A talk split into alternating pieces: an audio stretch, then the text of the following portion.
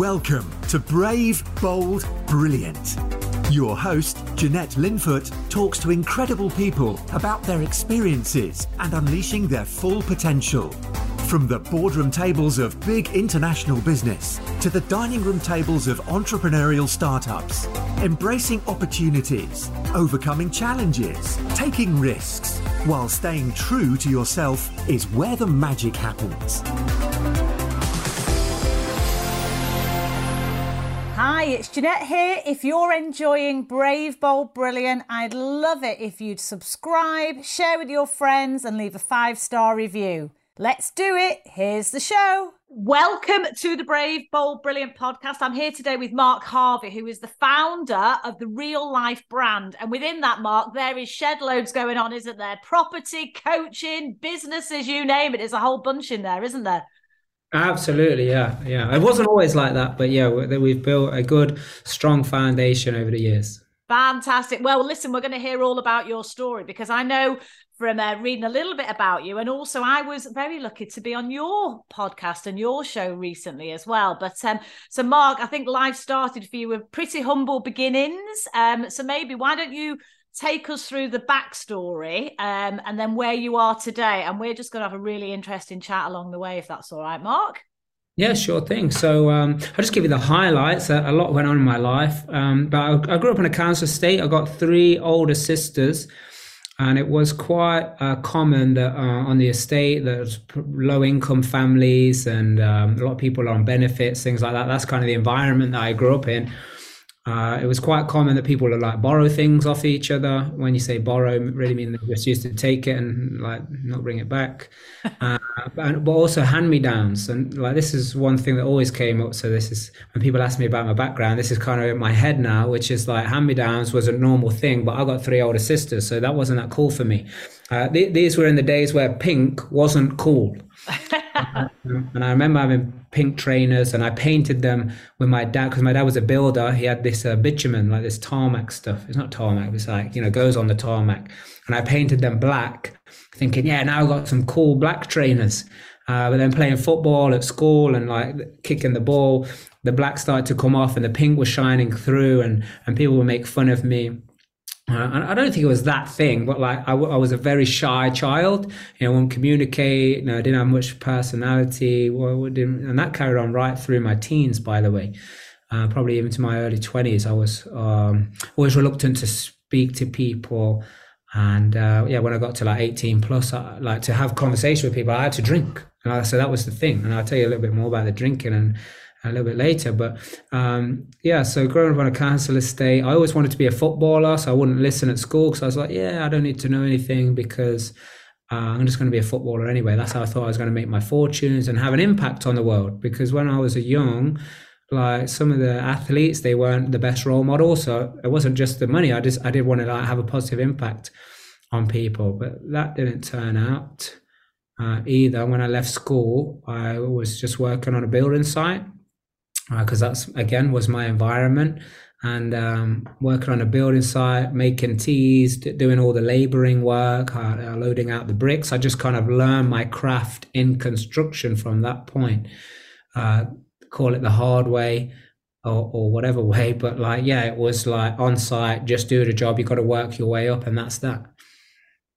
Well, so this is really fascinating back backstory because Mark, you know, anyone hearing you speak now would be shocked to hear that you were this shy kid that struggled with the communication and, and everything that you had going on. So how did you get more confident in yourself but also in speaking and being able to engage people in in you know in the way that you do today? What was it? Was hmm. there a catalyst um, there's probably a few points. Now, uh, there's a saying that people go around saying, and that is that practice makes perfect. Where some of my mentors, they help me understand practice makes permanent. You know, because, and it makes sense, right? Like practice makes perfect. I mean, if I'm practicing badly, I'm not going to become perfect unless perfectly bad is a thing. Uh, so, so like I realized that like no matter what I'm doing at any point of the day, even right now, I'm either I'm, I'm either practicing playing all in and giving it everything I've got, or I'm practicing playing small and um, and procrastinate. Like people pr- pr- practice procrastinating, they practice you know being upset, they practice being miserable. Some people practice being happy. Some people practice talking. Some people practice being quiet and inside themselves. So whatever it is people practice, you can become permanent at it. And I think just a few events in my life um, always like it was quite a hostile environment on the estate and then the school i went to. I suppose there's many people who have experiences at school where like it's you know they're like get laughed at in front of the class or you know they, a teacher says something and someone like a teacher they have a lot of authority right? They're standing at the front of the class and if they say you know i remember one time i was playing uh, cricket in the pe and uh, it was like an outsourced company that did it, so they don't know the children, right? And, and I had long hair when I was a kid, like one of those bowl cuts. Mm-hmm. And um, the guy who was running the cricket, he said, "Oh, she." He's to me like it's like, "Oh, she, her turn," or something like that. And I was like, "Oh, hey, I'm a boy." Uh, and my teacher, of all people, said, "Well, you shouldn't have a haircut like a girl then." And I always remember that. I was literally probably about only seven or eight years old at the time, and um, so these like a series of those type of things made me go inside myself. So then it wasn't until maybe um I think about what 17 18 19 i started transitioning from working for other people on the building sites to then start my own business up. And i realized to do that i got to talk to people. So i just started doing that more. And like we would be doing a job on a house and i would go start knocking on doors to say oh we're doing this. Do you need anything doing because at that point, like that was my way of like, that's how I'm going to eat. That's how I got put ta- food on the table. Um, that was in 2008 when the actual market crashed and then people weren't doing any work as well. But that's a whole other, you know, different story. But I, I would say it was just from practicing and then going to networking events, going to seminars, workshops, uh, taking that opportunity as well. Like I'd always be the one like, uh, anybody want to volunteer? I'd be like, I'm the last person that's like, like, I'm running out the door before I volunteer. Yeah. But then it slowly transitioned to like, who knows what could happen? What, what good things could happen? Uh, if I do volunteer, if I do put myself forward. So then that became my new practice. So to put it down simply, yeah, it's just a practice. Yeah, and and I love that, you know, because I think what what your story shows is that regardless of background, actually, if you've got the right mindset, prepared to take the action, take risks, push yourself out of your comfort zone, you can achieve anything. And actually, what might have in someone else's life maybe held them back, you can use it to propel you forward, can't you, Mark? Which I think was was sort of you know the, your your journey. Um, can I can I can I sort of ask about being? Um, you had three older sisters, so you were the baby in the family and the baby in my family as well. But I've got two sisters, so I was one of three girls. Whereas for you, you were the only the only boy in the family apart from your dad. How was that?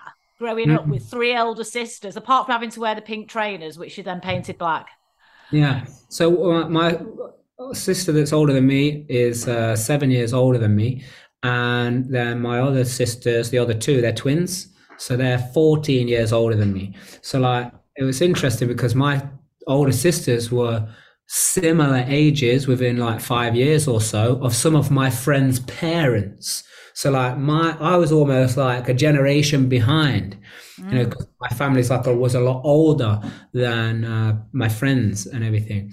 Uh, but because of that, also they moved out as well. So like at some point, I got, I pretty young. I think less than 10 or around 10 11 around that age i was then like an only child because then there was nobody around because my sisters had uh, had moved out uh, but it was very like you know my family was like not not like you know i'm not saying they didn't love me. Of course there's love but it wasn't like we would say i love you. There was no kissing no hugging. You know some like sometimes you just be walking by each other in the house taking it for granted that you're in the same house. There would no no be like special handshakes. Like even after we all moved out we all got back together it was only through then I was practicing, you know, being around people, doing business, starting businesses, and realized, wow, like first impressions count.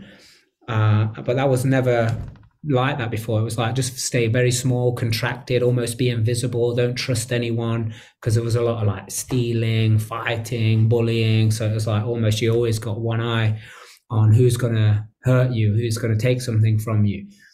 Uh, so, so that I think that kind of environment caused it to be very inward and, and like keep oneself to themselves.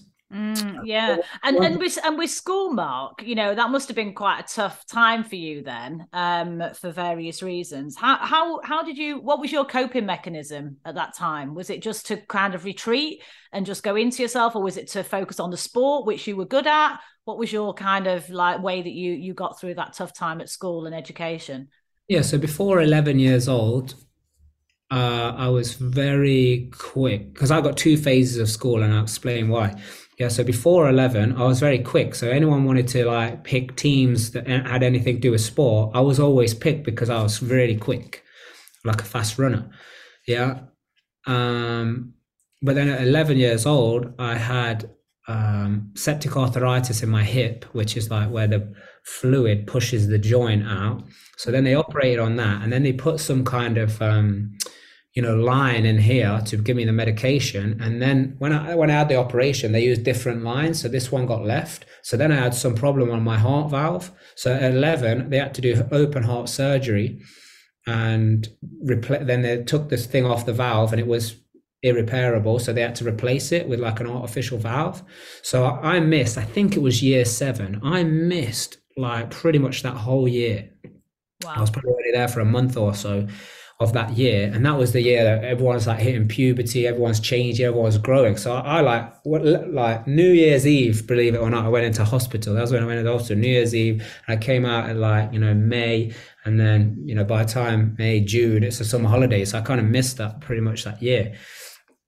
And then I came back and everyone's different. Like some of my friends that were my friends are now looking more like, you know, men. And I'm still like this scrawny little kid uh, so everything was different for me. So then it took me a while to get back. I never had the endurance back, but then I became really skillful at football. So then again, people would be like, "Yeah, I want you on my side just because you're good, not not because you're anything else." So then when it came, when sports became less relevant, I realized I was actually a bit of a loner and not really mm, you know, like have any friends because I wasn't very talkative. Maybe I wasn't fun to be around. Like all those qu- questions then start popping up in in a 15, 16 year old kid's head, right?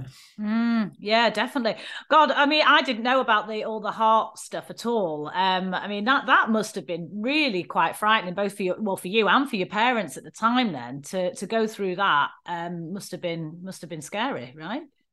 Yeah, I mean, I remember the nurse coming in. I was literally by myself one morning and not feeling good. As a kid, you don't really understand why you're not feeling good. And they said, yeah, we. I, they had a full body scan, and they came back said we got the results. And the woman was just standing there. She said, yeah, um, we're going to have to do open heart surgery. You know, do you have any questions? And as a kid, it was literally the first thing that just came to my mind. I said, yeah, will I die? And like she started stuttering going oh well uh, you know can't you know promise and like i didn't even hear anything she said after that because i was just thinking wow like you know i could die here. Um, and that's as a 11 year old kid i don't think you could ever explain I, I, don't even i can't even make sense of it now as an as an adult what i must have felt like then.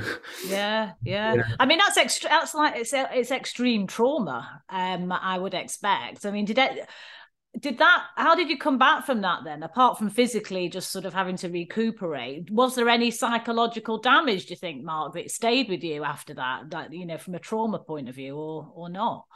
I think there was a psychological change. I wouldn't say damage because i think it's made me who i am today. And one of my brother-in-laws um, he said something that stuck with me. And he, he said like I, I can't remember the exact words, but he was pretty much said because I'd gone from this shy, you know, kid who was very kind of like uh, cautious and everything to like a little bit like I don't care now.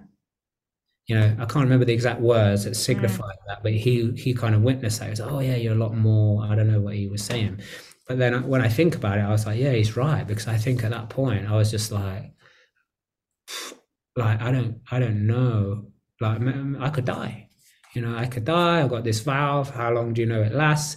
And there was a there was another kid I was in hospital with who was there the whole time. and he was a lot older than me. And you're supposed to move off the ward when you're 18, child's ward, but because he'd been there his whole life, pretty much, they allowed him to stay, and he was 18, and he died there in that ward across the room from where I was. You know, so then I I'm lying there and I'm witnessing this thing going on in that room as well. So I'm thinking, you know, like any anybody's time is up any time. Wow. So my my attitude to life changed at that point, just to be like, you know, just go and do it. Well, what's going to happen? Nothing.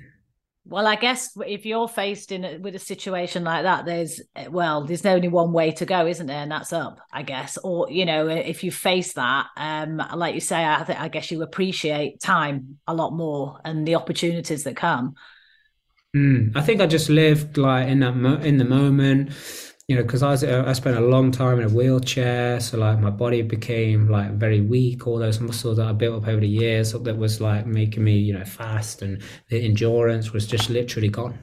You know, wow. so I really had to start building it up. And uh, you know, 12, 13 year old, that's where you know, body starts changing anyway. So yeah, I mean, that was really all interesting, but I definitely feel that journey from that point all through my teens, all the rest of the things that happen have made me who I am and given me the attitude that I've got about like never give up, keep going, push forward. No, you know, nothing can stop us. It's only if we stop is is where we'll be stopped, kind of kind of thing. Yeah, yeah, definitely. So let's talk about. I mean, that that's an incredible journey that you were on in your formative years, and and now you know, obviously, you've got a very successful business. Well, not just one business; you've got multiple businesses. So talk us through where, where you are now, Mark, with the businesses and with and um, with everything that you've got going on with Real Life Group as well, because there's a huge amount in here. Mm.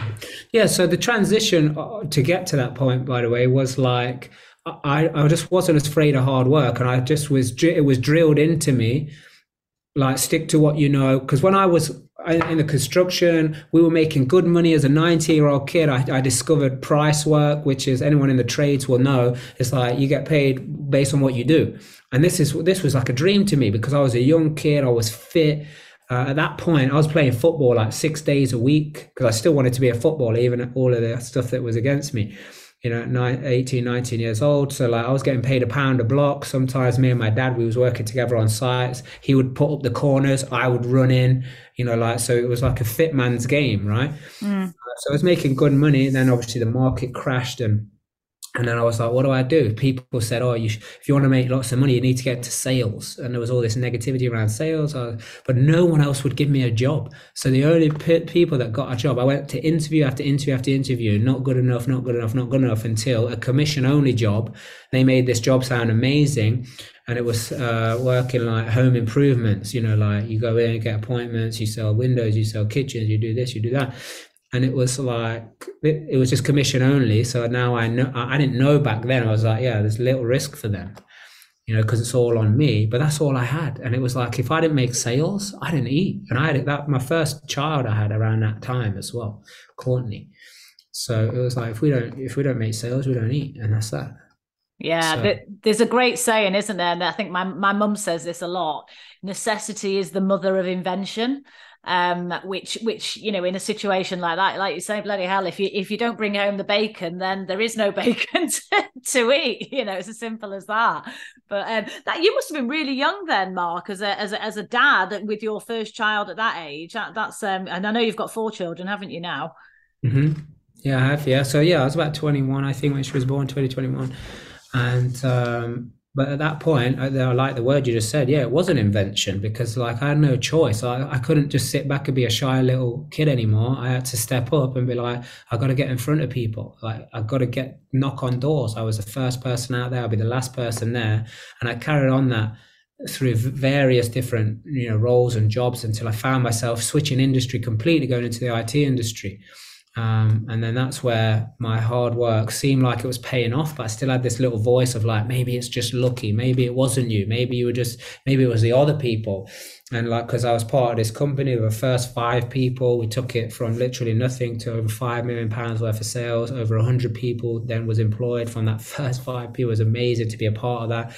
I learned a lot about business, but I was working like 90 hours a week. I would, we were selling into not just UK but US and actually other countries all over the world. But I would like start at 8 a.m. in the morning, sell to UK, switch over about 3 a.m. to the east coast of America, right over to the west coast until 10 o'clock at night. So I was going to bed. I was leaving work before my kids was awake. I was getting back when they were in bed. And I literally convinced myself that this was the good life. Like this is, you know, a businessman. This is a successful person. And I literally trapped myself in that life thinking that that's what I'm going to do until I retire, whatever retirement is. I wasn't even sure what retirement was at the time. Um, but then, uh, then I started getting it. So then I went to a different, so I became a partner in a software company because the people they knew I would have just worked for a wage because we'd done so, so good. And we blew this company up as well. So then I was like, got a bit more confidence now, thinking, look, if I was lucky that time, it can't be just luck this time. You know, this was failing till I came. Now I came. Now all of a sudden it's, you know, done millions of pounds worth of sales, selling this exact same thing as it was before. And the only thing that was different was, was me and one other person because it was the same team. So then I got more belief. Then I then I realized, wow, the success in that previous one and this one and all my other things that I'd done is training. And I realized I just got to train. I've got to train and I've got to train the people. So if I want my business to be successful, my business is made up of people, then I better train the people. And that's when I really like went hell for leather. And in the corporate industry, this is unheard of that like we were training every day. Five days a week, we would train. And some of the board members were like, come on, just get people on the phones and all the rest of it. And I don't know if it was cocky, arrogance, you know, or whatever, but I was just like, yeah, yeah, no worries, we'll do it. And I just carried on doing what we were doing, training the people every day, role playing every day, training them every day, coming in with strategies, personally to develop them, making them more confident. And it literally just blew up. And then a lot of people heard about me and they were saying, come and train my company. And I was sitting in front of rooms where people had just been told to be there. And then I went to a seminar one time, a thousand people were there and I, I, just took a look and it was one of those moments you know where as if time's in slow motion. And i was like these people traveled all over the world to be here. It's it's a friday saturday sunday. It's the weekend. You know they're paying money to be here. And i was thinking these are the people i want in my business. These are the people i want to train. Um, so then i started thinking like how do i build a business? How do i do that? And then i and i had done really good at boosting sales and blowing up sales in companies. So then one time I'm in this company and this is how real life was born. And I'm training them and, and they're like being different people on the phone in front of clients than they are with each other. And I'm like, what are you doing? Why are you pretending to be someone else? Just be yourself.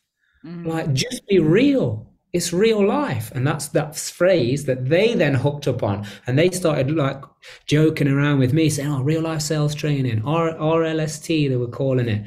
And after a while, I was thinking, actually, this sounds pretty good. And I, then I started to create training around this real life sales training concept of like, be yourself, be authentic, you know, be real, no trickery, no mirror matching, no, you know, manipulation, just like be honest, find out what people need and help them get it. And then, and then that's kind of where the principle of it, and that was the first thing under the real life brand. But then I started investing in property in the first 18 months, we built a portfolio four and a half million. We used zero of our own money. Loads of people then were interested in that. Can you help me, coach me, train me? And we was like, no, no, no, we don't do that. You know, I was building this sales business and marketing, training companies. Uh, and then in the end, loads of people doing it. I was like, okay, we did some coaching. And then I was like, okay, let's double the price, see if people still take it. Still people take it. Double the price again, double it again. I was like, this ain't working. to stop people. So then we said, let's just do a training. If 30 people show up to a training, that would be good. We can reach more people. We can help more people quicker rather than this one on one. But I did notice that with one on one was the difference. So then I thought, okay, if we do a training and we're gonna like people want the coaching, I've got to train some coaches. So then I started training coaches because I'm used to training leaders in businesses, so they they can train other people mm-hmm. as well. So I was like, okay, let's do a coaching. So I made this coaching program. I was like, okay, guys, we're gonna do this because if people want to coach it. So anyway, we didn't even have a website. We literally just had a link that said, come to this training program, 97 pounds. That's all it was and we sold 60 tickets with no website. And I was thinking, oh, wow, I was, I was nervous if 30 people were going to show up. Yeah. Anyway, cut long story short, we had to change the venue because the venue wouldn't hold the people anymore. And we sold 167 tickets for this training. It had never been done before. Nobody even knew, you know, if it was going to be any good or not. and um, anyway, it just totally blew up. And then that was kind of the beginning of the real life tribe and the community that we've got today and yeah, it just exploded. And hundreds of people have made multi-million pound property portfolios, making tens of thousands of cash flow. We have award ceremonies every year now, and that was literally in 2018. Uh, was the first event. So like at the very end, November. So like 18, 19, 20. Four. Yeah, 20, four years ago. Yeah, yeah. Literally only four years, which uh, is literally just exploded. And and in that, I've continued doing my property uh, portfolio, doing uh, deals uh, myself.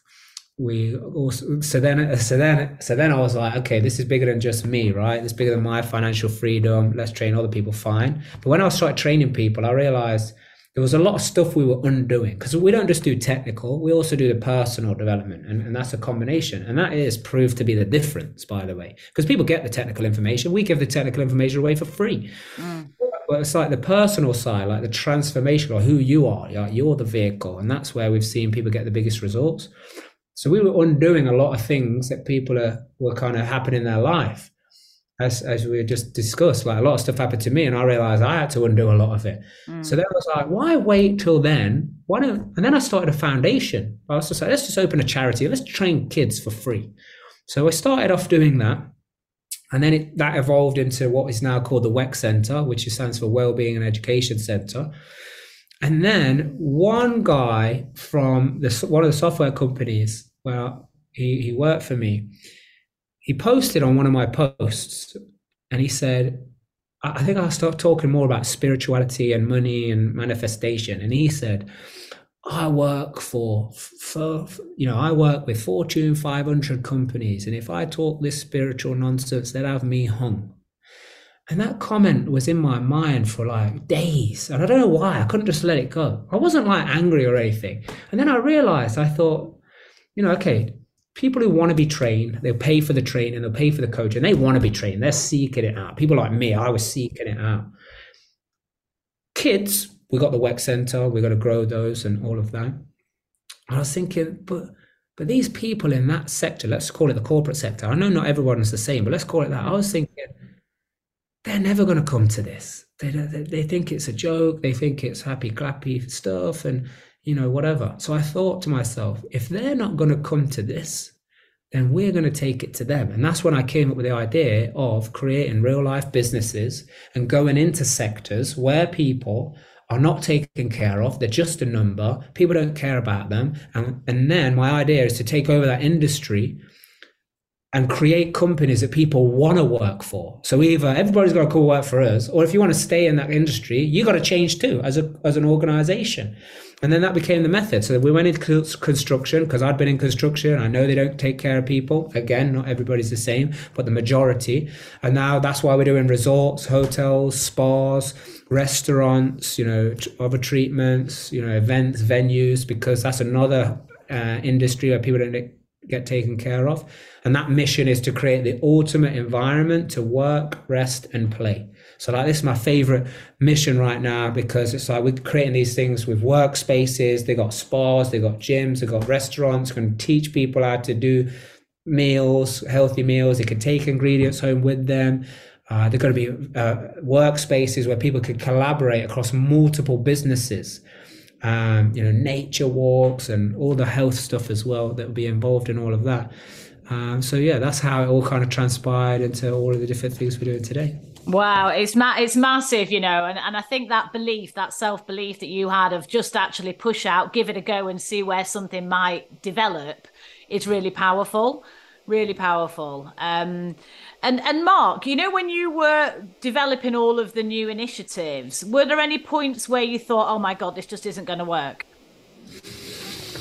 I don't think I would have ever said my phrase, "It's not going to work," but there is plenty of times where I feel like you know, like especially like some of the training stuff and always branching out more, more, more.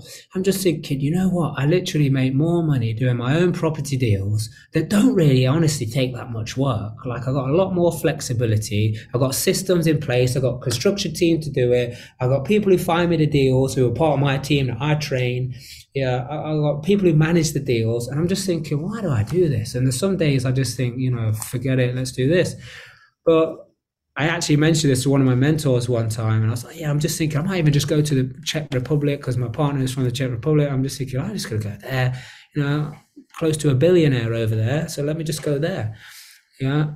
And he was he he literally just put a pin in it. It was like, "Mark, let's face it, you're not going to do that. You can't sit still for more than two weeks." so pretty much what he was saying is, "Shut up, whinging, yeah, and let's get back on track and figure what out what we're doing here." Yeah. no, that's right. And your, I mean, your ambition for for growth. You know, where where do you see yourself in 10, 20 years time? Then, Mark, you know, what's the what's the big life purpose for you?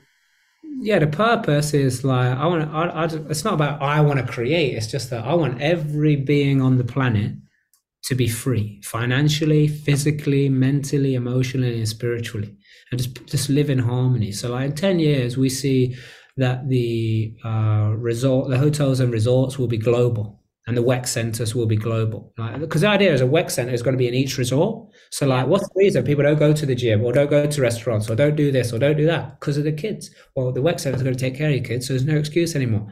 Yeah, so I want to create the, literally the ultimate environment to work, rest, and play. So people are working, doing business, following their pursuits, their passions. Uh, they'll rest, like restoration, restore themselves, take care of themselves, heal themselves, and they'll play, which is what we all love to do. But most people along the way, they just forgot that playing is a part of life and they got stuck in ruts and things like that. It happened to me, and I witnessed thousands of people because I travel all over the world. I train thousands of people you know, from all different countries and lifestyles and and everything. So like I, I, kind of got a lot of data of what's going on in the world. So 10 years time, that's where I see uh, that would be everywhere. Like we have a five year goal to be in uh, 13 resorts open in 10 different countries. We thought it was going to be a stretch, but now we've started to progress. I actually think that we'll probably surpass that within the five years just because of how many people are interested in investing in this idea. Uh, they can see that it's massive workspace and spas and restaurants and gyms and events and you know like community style memberships. Uh, investors love the annual predictable revenue. And we already got a community but we're going to expand it to all of these different things and uh, and plus we also figured I don't know why I didn't think of this because I'm training people all day on like rent to rent, and I just thought why don't we rent to rent a hotel? So then I looked into it and I was like, wow, some of the biggest names out there are leasing hotels. They don't, even own them. I was thinking, why didn't I think of this before? So like one of the rent to rent to rents, you know, we're used to people making a thousand pound or whatever, and we're we're like, wow, one of our rent to rents we're working on. They call it a rent to rent, but it's obviously a hotel. He's going to turn over three point one million pounds as soon as we take it over. It's just like, yeah, that's a giant uh, rent to rent right there. Yeah. Well, it's it's really interesting actually because I spent most of my career in the travel industry, and of course I've got property and all the other things that I do. But but you're right, the terminology actually I've never thought of rent to rent in the context of hotels, and that's exactly what management contracts are, you know. And it's um it's an interesting perspective. But what I love actually, Mark, about what you're talking around is um I think the lines between work and leisure and retreat and mindfulness are becoming much more blurred. And and I think probably that's one of the things that covid has, has actually kind of meant that people have have less definition between work and and kind of personal stuff. And and actually you know the whole kind of mental well-being I think is critical um, for anyone to be able to be the best version of themselves. Um, so I think you, have got a really great concept there that's that's mm-hmm. gonna gonna really um, that can can definitely you know scale up and grow. And and when it comes to let's just go back to the sales training because for a lot of people the thought of selling is like a dirty word you know? Yeah. it's it's not got the best reputation in in the world has it? Being a salesman it has this aspect of i'm not saying this is my opinion by the way but um a lot of people one they they sort of the, the perception is that it's all a little bit like hard sell push push push um, but actually, very often the reality is that people want to buy, they just don't like being sold to. Um, so, so what's the difference in the sales training that you do that helps people get over the psychological barrier of selling and being good at selling versus maybe some of the old perceptions of what would make a good salesperson? Hmm, it's definitely a mindset shift. It's a great question. Like today, like you asked me, like, what's my purpose or what's my overall goal? And it's like everyone on the planet be free financially, physically, mentally, emotionally, spiritually. But one time, my goal was I want to change the world's perception of sales. Because if you look at it, like sales makes the world go round. Uh, and, and just because of a few corrupt people along the way and a few people who weren't trained, this this is the problem. They weren't trained in the first place. That's why they were pushy, trying to push the wrong product on you, not listening to you, don't ask you questions, and it's crazy. Yeah. So like the difference is a mindset shift from like, okay, so I always ask this question. I'm like, how many of you want to help other people? Yeah. And people say, yeah, yeah, I want to help other people. Okay. So if you want to help other people, yeah, who would like to increase their ability to help other people right now? 1000%. Would you like to do that? Yeah and they say yeah of course yeah. And i asked do you even think it's possible i could do that? You know people say yeah but i'm thinking you don't think it's possible but you're just playing along which is fine. I say okay so increase your ability to help other people by doing this one thing. Be willing to be helped. Because people ain't are not willing to be helped. Yeah so when i walk into a shop many years ago, and people are like, "You're all right." I try and avoid them walking the wrong direction, pretend I didn't hear them. And a lot of people they do that. Now I walk into the shop and I'm looking for someone. I'm like, "Can you please? Tell, I know what I want. You know, please tell me where it is, or what do you think of this?" You know, or let me, you know, uh, I want to buy this for my my my wife. Like, you know, tell me. You know, what do you think of it? Like, I don't know. Like, just, the people in the shop are going to be better than me. Hope, hopefully. anyway, hopefully, yeah. So, so then sales is the same thing sales I narrow down to finding out what people need and giving it to them. And this is the the little thing we say, you know, in our community. That's what it's about. That's why people in our property community are so successful because they are open to finding out what people need and giving it to them, which is selling, which some people think is a dirty word, and that's fine, that's up to them. But like ultimately, if you want to improve your ability to sell, then be willing to be sold which is the same as you want to help more people, then be willing to be helped. Mm-hmm. And like people say, oh, you know, hard sell or whatever. I don't know what that actually means. I will never convince anybody to do anything they don't want to do. Never. I won't even waste my time. Persuade someone? Absolutely. I need persuading. You know, I'm a procrastinator. I'm like, oh, should I buy that? Should I not buy it? I could spend, you know, 20 minutes in a shop wasting my time. If I need someone to just say, do you like it? Well, yeah, I do like it. Can you see yourself wearing it? Yeah, I can. Okay, so get it then. Okay, boom, I just saved 20 minutes. Yeah, and it's like the problem is when the thing is not right for the person and they're trying to shove it on the person. You know, you walk into a shop and they're just like, yeah, buy this. This is the best car. Buy the car. You will go, da, da, da, da.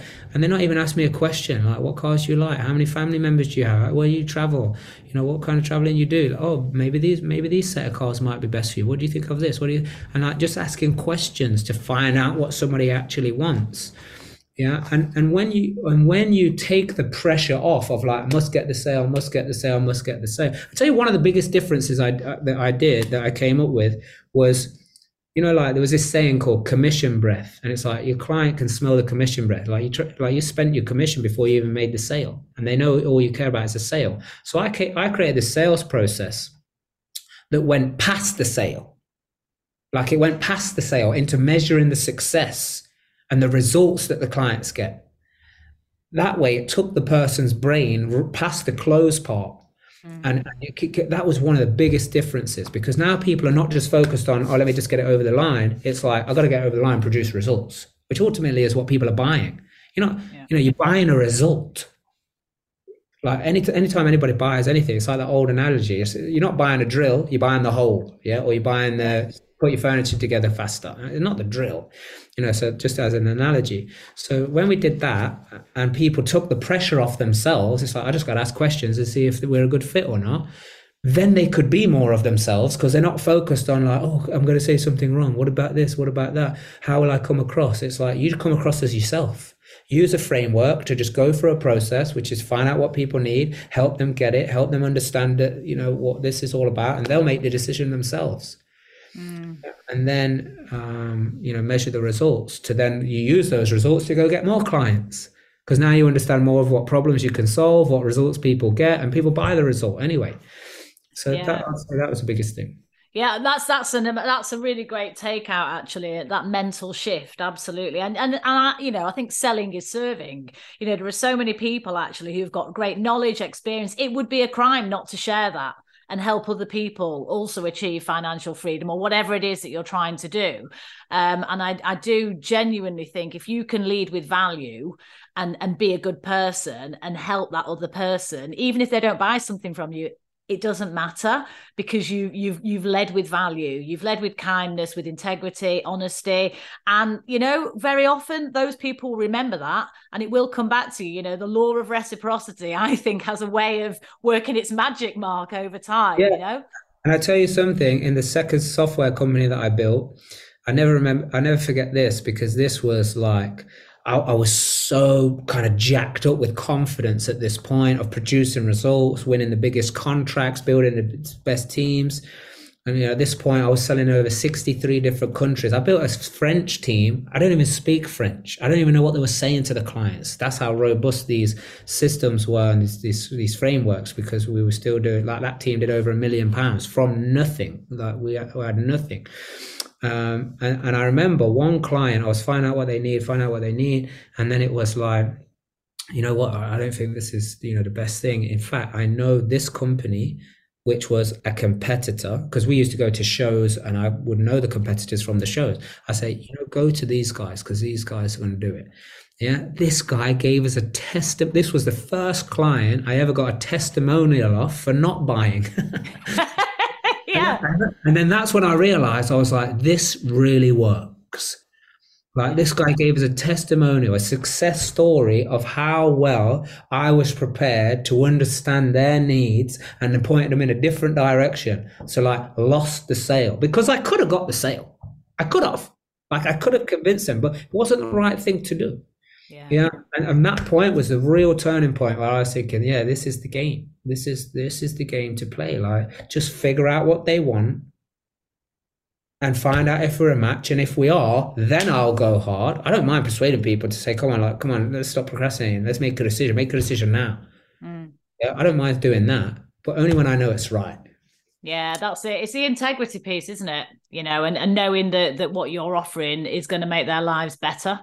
Yeah. And here's the thing people might say, well, how do you know it's right? They tell me. I don't decide where it's right for the client. I ask questions to get them to tell me, is it the right thing? Do you want to do it? Because what's the most thing that stop people? Time and money. Yeah. Okay. So if you had all the time in the world and money wasn't a problem, would you do this? Yeah. Would you do it? Yeah. Why would you do it? And they tell me all the reasons why they would do it. And I'll say, well, is that enough of a reason for you to do it? Well, yeah, it is. Okay. So now we just got to figure out how. Now I know you just got some, you know, past experience stopping you, some bad memory, some other time you've messed up and you think you're going to mess up again. So like, they've already told me it's the thing they want to do. So now it's my job to help them get it. And it's my duty to do so. If I let them go back into, let's call it the wild, who knows what's going to happen? Like it's my duty to now make sure they get this thing, whatever it is. Yeah, yeah, no, that's. There's some brilliant advice there. I love that. Thank you, Mark. And and with property, obviously, you've now got an extensive portfolio, um, which is great. Did you start um, with smaller deals and then build your way up, Mark, or did you just go kind of go big or go home right from the beginning? Because there are different ways of doing it. Um, as as we all know, different types of strategies. Some people prefer to, you know, cut their teeth, get going, make all the mistakes on the smaller stuff, and then kind of gain confidence and scale up. But other people prefer prefer to just go in all in and, and almost have a burning platform to make it a success because they've taken a bigger risk. What's been the approach you've taken with your property business? Yeah, good question. So, like, yeah, we were advised in the beginning start small, go slow, don't do that. You know, we were showing, like, oh, we want to buy this. Oh, no, that's too much for your first one, and all the rest of it. Uh, we ended up doing one flip and six HMOs, so seven deals, pretty much all at the same time. Uh, started in January 17, got an offer accepted February, lost it, finally completed in August. Six weeks after that, there were six more deals got accepted. So it was just like a rolling basis. Yeah, and what are the? I don't know if that was a freak accident or on purpose or what, but one people say like doing multiple deals is risky. Well, I've tra- trained hundreds of people now, and I know one doing one deal is risky. Do it because if that one deal goes wrong, and you talk about like make mistakes and all the rest of it, if you do just one big deal and that goes wrong, what are you going to do? If you're doing loads of big deals or you're doing loads of small deals, whatever people class as big and small, it's obviously uh, you know in their own perception. It's like I remember one time we were building this house, new house, and the it was terrible winter and it was flooded and everything, and we had to get pumps on site and it was a mess and the QS came out. The QS is the guy from the who works for the bank to say, yeah, they've done this much work, pay them. And he he said, no, we, uh, no way have you done this much work. And actually, then the report came back and said, we're pulling the funding. So we owed the builder thirty grand, and they're like dragging their ass as it is because of like it's so tough, and they've had to front all of this money themselves for the foundations, the digger work, taking out trees and they were just like, yeah, we're not paying. Not only we're not paying this money, we ain't funding the rest of it for you. So if it wasn't for we were doing another flip and it was nearly finished, so then we got something called a sales bridge. So like refinanced it because we couldn't wait for it to sell because that could take weeks. So we refinanced it, pulled the money out, paid the 30k. Why we then found out another development finance company to come and fund the rest of the deal. Like if we didn't do that, we'd have been absolutely screwed. Mm. Yeah, and that's just one of many different examples where and one deal has saved another deal. You know, so like running multiple deals at the same time is what we train. Like I don't tell anybody what to do, but we share frameworks, we share concepts, and you know, people will will coach out of them, and people will do whatever their um, threshold of whatever it is they want to do, if you get what I mean. The threshold yeah. of risk, the threshold of activity is totally down to them. But ultimately, the people who embrace the journey the most, they're the ones that grow the quickest, they're the ones that grow. And like mistakes don't even look like mistakes. It just looks like, oh, yeah, that was just something that we had to deal with on that day. Yeah. well, I think I think with property, it's not always easy. Things go wrong, you know, and that's just that's just business. That's life, isn't it?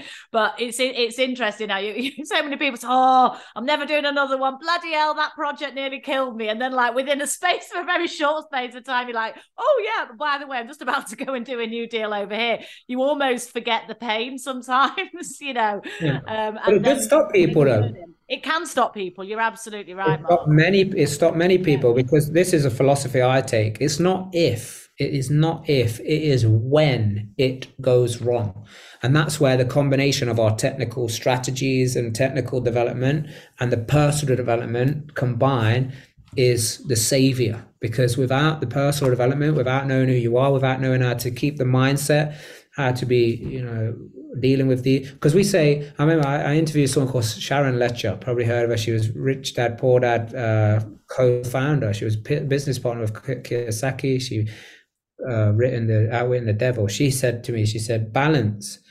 The only place for balance is um, the only place for balance is the yoga studio.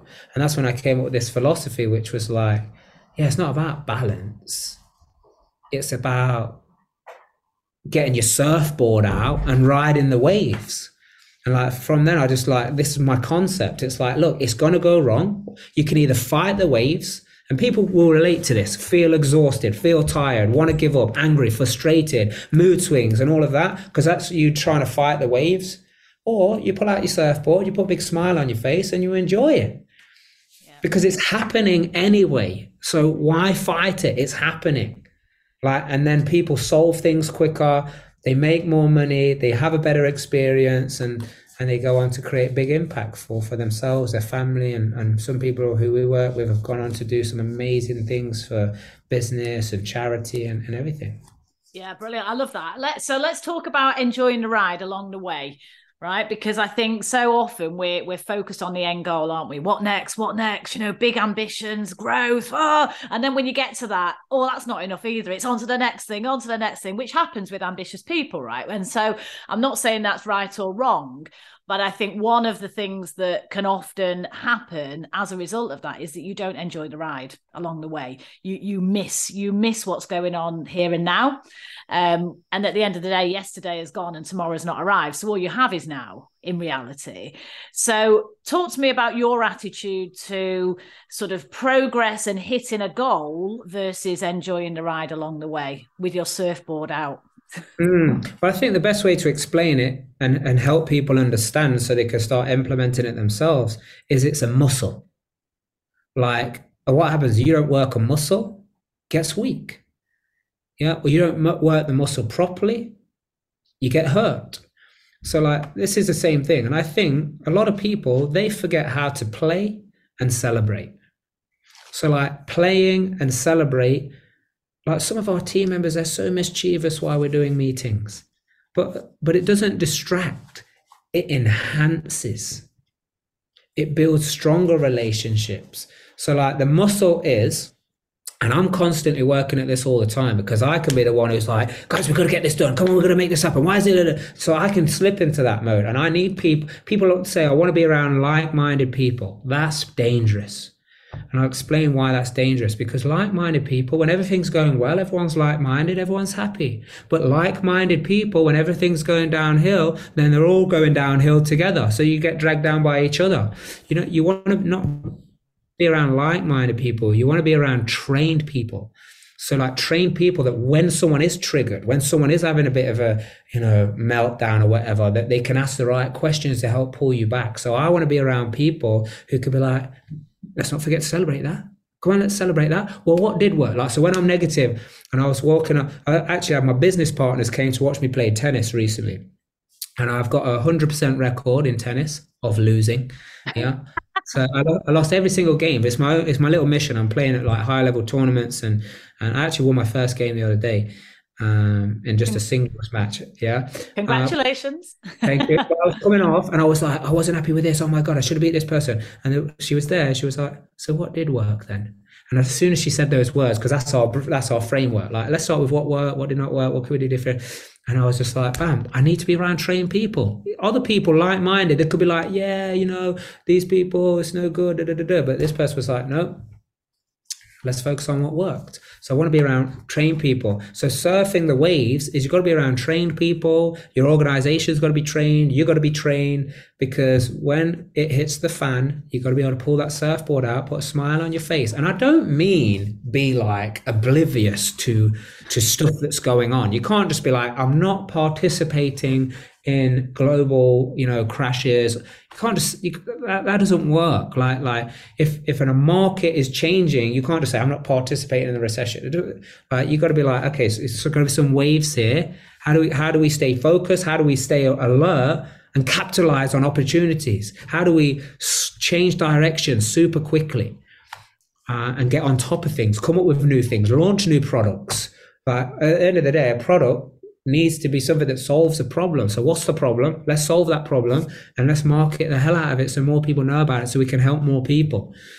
Uh, so so like and but but like celebrating in the moment. I tell you one of the things, and this is not going to be everyone's tool, but my children they help me because every time they ask me for something and and I say yes to them, they're like yes and I'm just thinking always, I'm like, wow, you celebrate everything. Right? This is what I'm teaching. This is what I'm living myself. So they're a great reminder. And when I surround myself with other people who are always celebrating, it always constantly reminds me to celebrate, play, enjoy, be in the moment. I have an amazing partner, wife.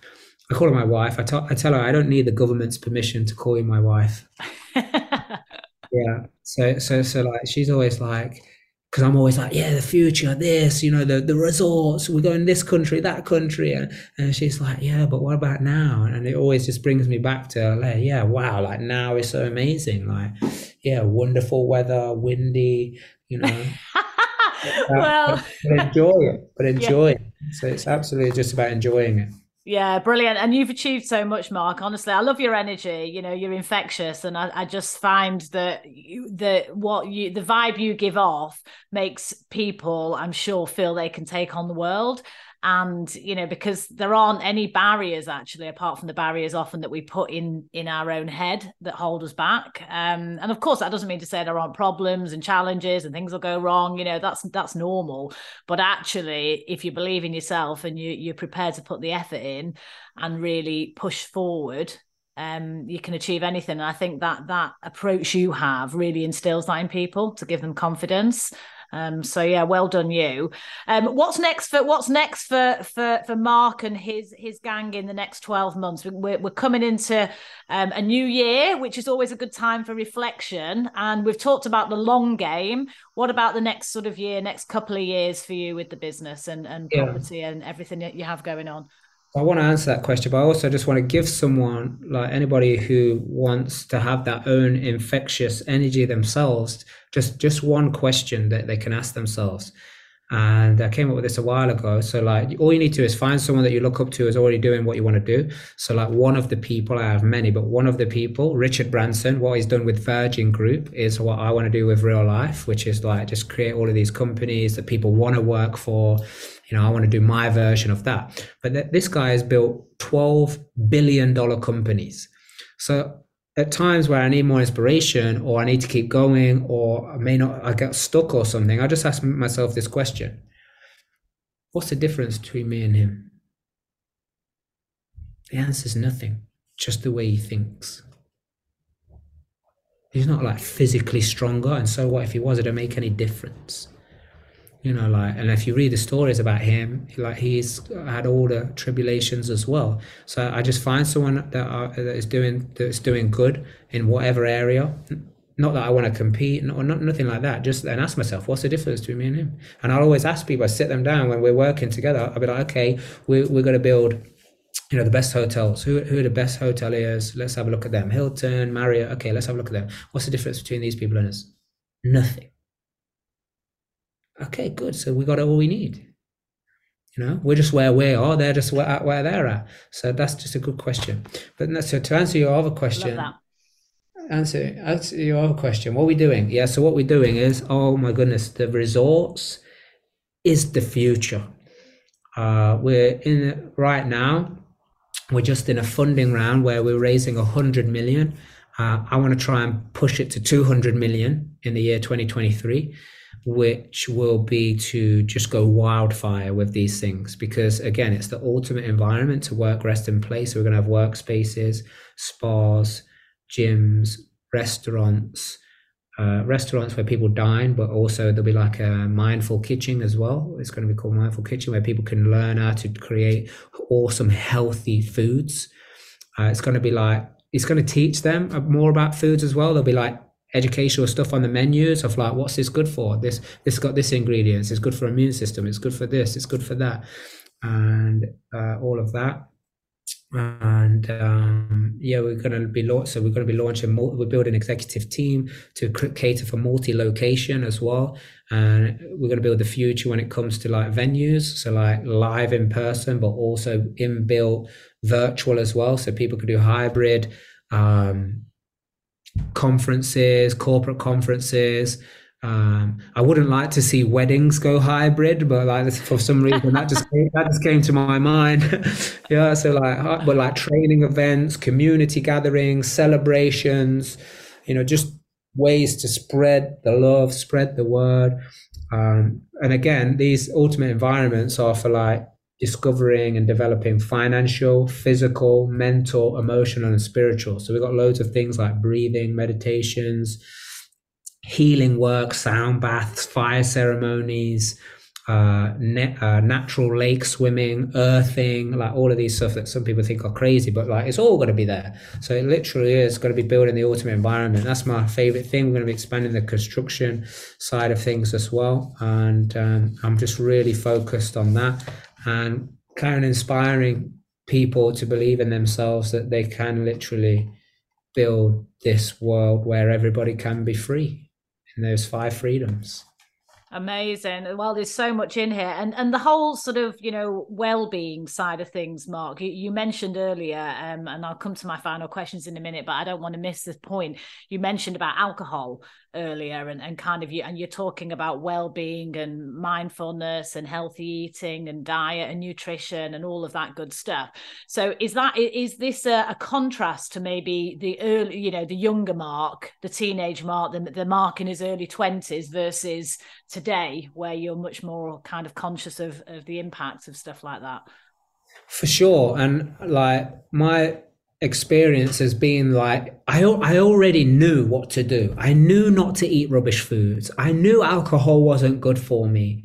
Yeah i knew all the stuff i was doing was not good. But like i had to go through these stages of evolving. You know so at one point i was like right that's it no more meat. And i just didn't eat meat. And then and then I went and ate meat for about two or three weeks, and then and then it was like bam, not only just meat now, no no animal products at all. And then like I was like ninety five percent vegan, but then like it's progressed, progressed, progressed to like you know being more healthy. And I feel the fittest and the strongest that I ever did. I started playing tennis 18 weeks ago, and I've been training. I want to go win Wimbledon. Some people like have been following that journey. They think it's crazy, but that's okay. Um, but so then the alcohol thing as well. Just one day, I, I, was there and I was having a good conversation and I had a few drinks and then I started to like slur my words a little bit and I was like, oh, I don't like this. And I was thinking, why am I drinking? And I thought about it the day after. I was like, why was I drinking? Well, I used to drink because I couldn't talk to people. So I just needed to get drunk quick because then I won't care. And then I would just be able to socialize. And I was like, but I don't have that problem no more. So why am I drinking? And I realized it's like so conditioned that like celebrations, birthdays, Christmas, you go anywhere and you look at it, it looks fantastic, mirror, crystal. So then I started thinking, you know what? I don't want to drink anymore. So I'm going to make my drinks look cool. I'm going to drink water out of a champagne glass. I'm going to drink ginger ale or ginger beer, non alcoholic, out of like gin glasses. And I started doing that and it reconditioned the way I thought. And I, now I don't, since yeah, it was 2021 November. I haven't drank alcohol, and it's amazing. You know, sometimes I had like parties to go to, Christmases, New Year's, holidays. Like these were all the phases where I thought, if I could get by this, then then I'm good. If I could get by this, then I'm good. And so I've been through it all now, and I just realized I never want to drink again. And I've got no, nothing against anybody who does drink. It's just that like I think the envi- like we don't know there's other choices. There's other amazing natural sub- substances that we can drink. You know, ginger shots, chili shots, like all of these things that we're working on. I mean, we've been the best part of these resorts, by the way, as I've been traveling all over the world, and it's a tough job, but someone's got to do it. I have to go find the best spas, the best gyms, the best you know resorts, the best foods, and that's what I've been researching. Me and the team have been researching and figuring out like what is it we want to do? What are the best places? Like how can we set it up so it is the environment so people can go through this evolution quicker than me? You know because it took me 35 you know 30, the best part of 30 35 years to like go through these different stages. But really it happened in the last i would say five six years. So how, how can people start to be around to feel the best? You know because you know how awesome it is not that I see other people suffer, but I was like, oh, why this guy don't look too well? Why is that? And then I was like, oh yeah, I forgot. Like I'm on, I'm in a resort, and people are drinking every day in these resorts, and I think, oh yeah, because I forgot. I forgot what it's like to have a hangover.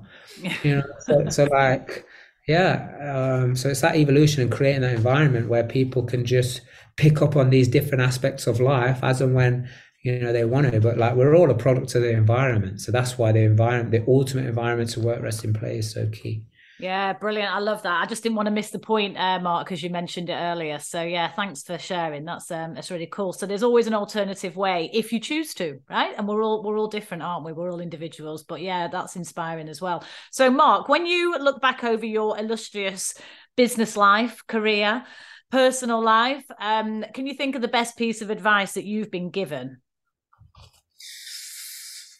I think the best personal advice, if I was able to sum it up, you know, all the little intricacies that have been said to me. And I remember one, Blair Singer has been a big influence in my business life, in my life in terms of helping people, training people. And I remember I took a question to him once about, oh, you know, this person, you know, he's been saying he's got to come to my event. And he's just like, he, he, he was just like, Do you know how to handle it? Okay, do it. And it's kind of sums it up to that, like, you know, just trust in myself.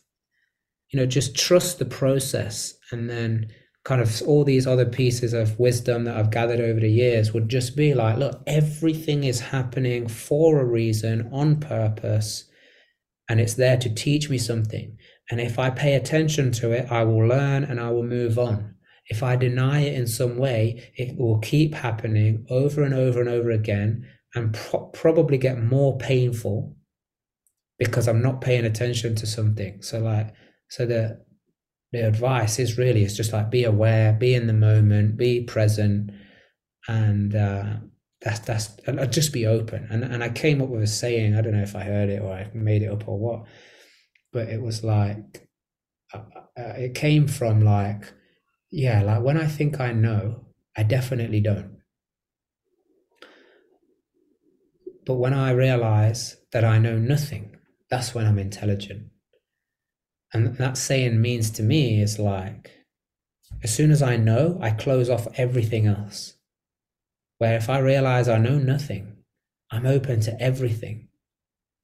And that allows me to be aware and respond and, and make decisions very quickly based on whatever's going on, not something from the past. So I'll say that's probably sums up the best advice. Brilliant, powerful stuff. And have you ever had any bad advice, Mark, that's not gone so well? again, I think I'm quite fortunate to maybe have been a little bit delusional, maybe arrogant, maybe uh, I don't know, cocky, where people have like told me not to do stuff and I just do it anyway. Like when I was leaving the building trade, going into you know, knocking on doors, and people like, "Oh, that's no good. Stick to what you know. You'll never leave this trade," and all the rest of it. And I just used to have this strategy called the smile and nod strategy. yeah, yeah, yeah, okay, Yeah, just smile and nod. Don't, don't, don't, don't argue it. Don't try and go against it. But in my head, just like knuckle down and go for it. So, yeah, I've had plenty of advices saying don't do it, play cool, don't trust anyone, uh, just do an honest day's pay, get an honest day's work rather than, you know, go and explore new ways and, and evolve with the time. So I think any advice where it said stick with what you know, stay where you are, you know, slow down, don't do this, don't do that, don't make that noise you know any of that stuff that, that all of that is anything that's not in alignment with like growth abundance prosperity giving serving anything that's not in alignment with that is bad advice in my opinion yeah, no, I don't fully agree with you 100%. And Mark, the podcast is called Brave, Bold, Brilliant. So, what does that mean to you? Brave, bold, and brilliant. That says to me that when you trust yourself and you just do it anyway, like Nike says, just do it, then uh, brilliance is born. Fantastic. I love that, Mark. Honestly, it's been great chatting to you. It's really been a joy. So thank you so much. I really appreciate it. Yeah, absolute pleasure. Great questions. And uh, yeah, thank you for what you're doing and spreading the light. And it was a pleasure to be here. Oh, fantastic. Thanks, Mark. I really hope you've enjoyed Brave, Bold, Brilliant. Don't forget to subscribe and share with all your friends. And if you've enjoyed listening, I'd love it if you'd leave me a five star review.